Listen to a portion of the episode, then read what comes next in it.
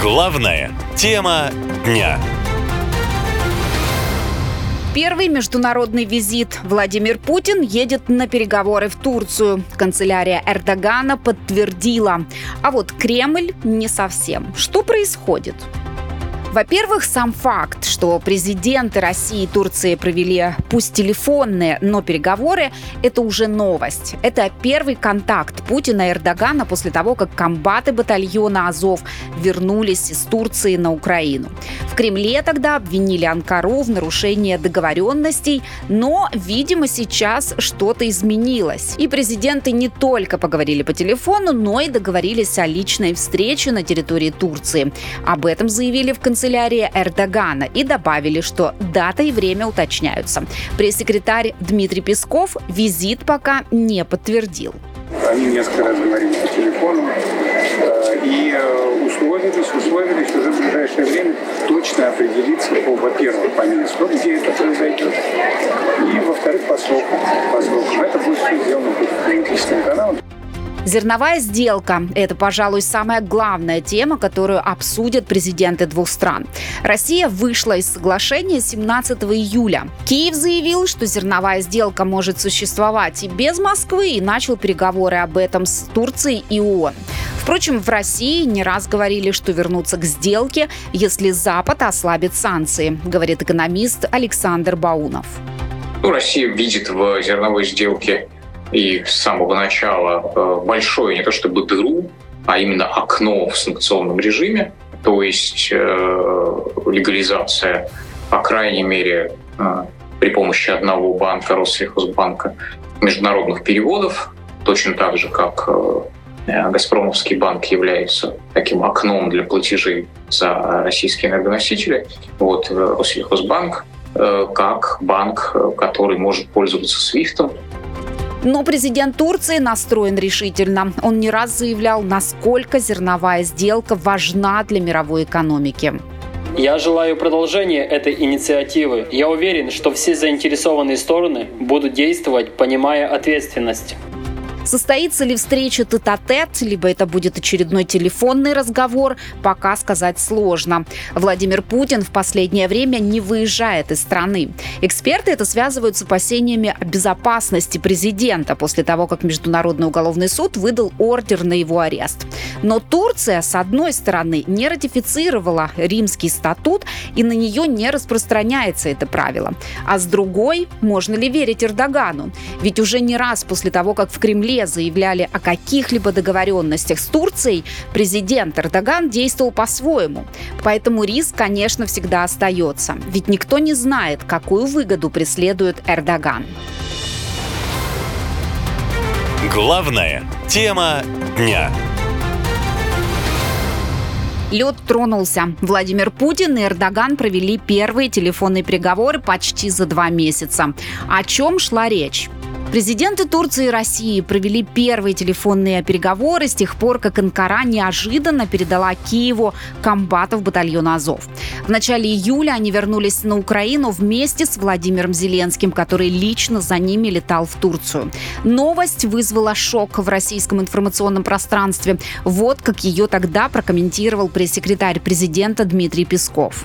Э, возвращение из Турции на Украину главарей азовцев – является ничем иным, как прямым нарушением условий договоренности, имевшихся договоренностей. Причем в данном случае эти условия нарушила как украинская сторона, так и турецкая сторона. Нас кто, никто не ставил в известность об этом. Пятерых командиров полка Азов отправили в Турцию в сентябре прошлого года. Тогда состоялся самый большой обмен пленными между Киевом и Москвой. Украина получила 215 военных, среди них больше половины именно бойцы Азова, а Россия 55 российских военных и бывшего украинского политика, которого в прессе называют кумом Владимира Путина, Виктора Медведчука. Согласно договоренности, командиры Азова должны были оставаться в Турции до окончания спецоперации спецоперации. Но Эрдоган внезапно передумал. Кремль был в шоке, а в окружении Зеленского парировали. Россия не имеет никакой субъектности на международной арене. После 24 июня 2023 года для путинской элиты начался прекрасный новый мир – в котором ее и на внешних рынках, и внутри страны будут постоянно ставить на известное ей место. Президент Турции до сих пор никак не комментировал передачу бойцов Азова. У него есть свой план и своя стратегия, говорит политолог Михаил Шейтельман. Ему было выгодно с ним сотрудничать, да, все нормально. Дальше Путин превращается в такую хромую утку по причинам двум. По причине Гаги, когда он не выездной и он в розыске, это большая проблема на международной арене, конечно же. И дальше переворот вот этот, который показал его полную слабость. И, и тут в этот момент не вопрос выгоды-невыгоды, вопрос, во что я буду играть. Я могу выиграть в удержание Путина, а могу играть в будущую конфигурацию. И это вот, вот такой выбор я должен сделать, ну, как бы я, Эрдоган, должен сделать такой выбор. Будет ли подниматься вопрос освобождения командира Азова на встрече двух президентов, эксперты сомневаются. А вот главной темой, по их мнению, скорее всего, будет зерновая сделка. Хотя в новостях на центральных каналах об этом ни слова. Президент России Владимир Путин провел телефонный разговор с президентом Турции Реджепом Таипом Эрдоганом. Об этом сообщает Кремлин.ру. Турецкий лидер поблагодарил Владимира Путина за самолеты-амфибии, которые помогли тушить лесные пожары в республике. Главы государств обсудили развитие торгово-экономических связей, реализацию стратегических проектов в сфере энергетики и туризма. Оно и понятно, ведь до конца условия переговоров неизвестны, а личная встреча пока под вопросом, говорят эксперты. Но вот в чем уверены все аналитики, так это в том, что Эрдоган имеет большое влияние на Владимира Путина. Никому другому Кремль бы не простил историю с полком Азов. Главная тема дня. Российско-турецкая дружба. Турция настаивает на возобновлении зерновой сделки. Россия готова, но есть условия. Какие? Эти условия прямо обозначили представители российских властей. Если коротко, то это снятие западных санкций. Например, подключение Руси Хозбанка к международной системе SWIFT, отказ Запада от ограничений на экспорт российской сельхозпродукции, восстановление аммиакопровода Тольятти-Одесса.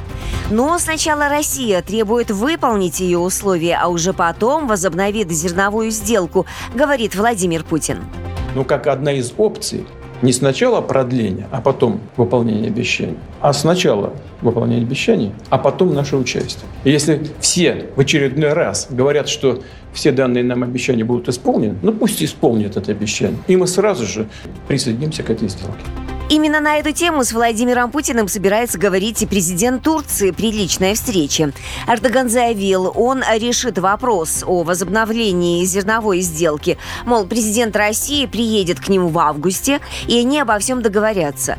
Кстати, 2 августа президенты Турции и России говорили по телефону. Впервые за месяц. После этого звонка пресс-служба Эрдогана как раз и анонсировала визит Путина в Турцию. В Кремле же подтверждать это не стали, однако отметили, что подготовка к встрече все-таки ведется. Президент Турции Реджеп Эрдоган договорился с Путиным о его визите в Турцию. Лидеры двух стран провели телефонный разговор, сообщает пресс-служба турецкого президента. Во время встречи лидеры двух стран также обговорили зерновую сделку. Эрдоган подчеркнул, что Турция продолжит прилагать интенсивные усилия и дипломатию для продолжения Черноморской инициативы, которую он считает мостиком мира. Москва, в свою очередь, подтверждает, что стороны обсуждали зерновую сделку. Сообщается, что Путин в очередной раз потребовал выполнения Западом обязательств даже в обмен на снятие санкций Россия не заинтересована в возобновлении зерновой сделки, поскольку Москва не получила победу на фронте, поэтому теперь стремится уничтожить экономический потенциал Киева. Так считает эксперт фонда Карнеги Александр Баунов. Почти любой объект и это мы видели на примерах, собственно, одесских портовых сооружений, может быть теоретически достижим для российских ракет. Таким образом, Украину можно удушить экономически, а э, как раз зерновая сделка это препятствует этому улучшению. Если моя стратегия победы состоит в экономическом удушении, то не надо противнику давать зарабатывать деньги. Вот примерно так, я думаю, это решение принималось, но это решение крайне непопулярное, как раз в этом самом глобальном незападе, и в том числе в Турции. Оно не у ряда крупных союзников России, в Египте, например. Зерновая сделка была заключена год назад Россией и Украиной, независимо друг от друга при посредничестве Турции и ООН. Она включала в себя две части – Черноморскую зерновую инициативу и меморандум о взаимопонимании между Россией и ООН. Первая часть касалась вывоза украинской сельхозпродукции из портов Одессы, Черноморска и Южного. Вторая – снятие ограничений на российский сельхозэкспорт. Сделку неоднократно продлевали, последний раз до 17 июля. Однако после этого Россия объявила о приостановке участия в соглашении. Москва считает, что российская часть сделки не была выполнена. Надо сказать, что после выхода из зерновой сделки Россия подвергается серьезному давлению со стороны многих стран, в том числе и дружественных. Поэтому некое смягчение позиции видится логичным, дабы разрядить непростую обстановку, говорят эксперты. Главная тема дня. Курс на Турцию Владимир Путин готовится к первому заграничному визиту. Почему он перестал выезжать из России? Все изменилось 17 марта. В этот день Международный уголовный суд в Гааге выдал ордер на арест Владимира Путина. Его подозревают в незаконной депортации детей из Украины в Россию. Исполнить ордер на арест обязаны страны, ратифицировавшие Римский статут, а таких сейчас 123. Турция не присоединилась к Римскому статуту. Следовательно, арестовывать президента России де-факто и де-юре она не может. Поэтому в случае визита в Анкару Путину ничего не угрожает, говорит эксперт фонда Карнеги Александр Баунов. Турции ничего не мешает ему поехать. Турция не присоединилась к статут Международного уголовного суда. Вот. Но есть вторая причина, по которой Владимир Путин может поехать в Турцию. Э, из России в Турцию можно попасть, минуя, по сути, воздушное пространство третьих стран. Накануне президенты России и Турции поговорили по телефону впервые после выхода России из зерновой сделки. А Раджеп Эрдоган призвал Владимира Путина вернуться в сделку. Они также обсуждали свою предстоящую очную встречу в Турции. Но в Кремле настаивают, что к окончательной договоренности о месте и времени стороны таки не пришли. Эксперты обращают внимание на опасения Владимира Путина покидать Россию. По сути, после выдачи ордера МУС на его арест, есть только две страны, где президент России точно может чувствовать себя в безопасности. Речь идет о Кыргызстане и Беларуси, говорит политтехнолог Михаил Шетельман. Предположим, Беларусь. А вдруг его кинет Лукашенко? А вдруг Лукашенко купили? Да? Все что угодно может быть. Юридически Лукашенко имеет право его арестовывать? Да. Он будет за это награжден или наказан? Награжден. Вот давайте дождемся какого-нибудь первого вообще визита э, Путина после, после, имеется в виду, после вот этой повестки в суд. Хоть официальная Москва и отрицает связь, но по факту после выдачи международного ордера на арест Владимир Путин ни разу не покидал пределы России. Как посчитала Верстка, последний раз президент делал это еще в прошлом году. Тогда, 19 декабря, с рабочим визитом он посетил Минск. Из недавнего Владимир Путин не поехал на церемонию инаугурации президента Турции в июне. Отказался от визита в Индию на очередной саммит ШОС. И, по всей видимости, Видимости не будет президента России на саммите БРИКС в Южной Африке в конце августа. Хотя, по оценкам экспертов, именно саммит в Йоханнесбурге 22-24 августа – ключевое событие для президента России. Ведь именно Москва основала саммит БРИКС, и Владимир Путин там всегда был центральной фигурой. Наша лента. Коротко и ясно.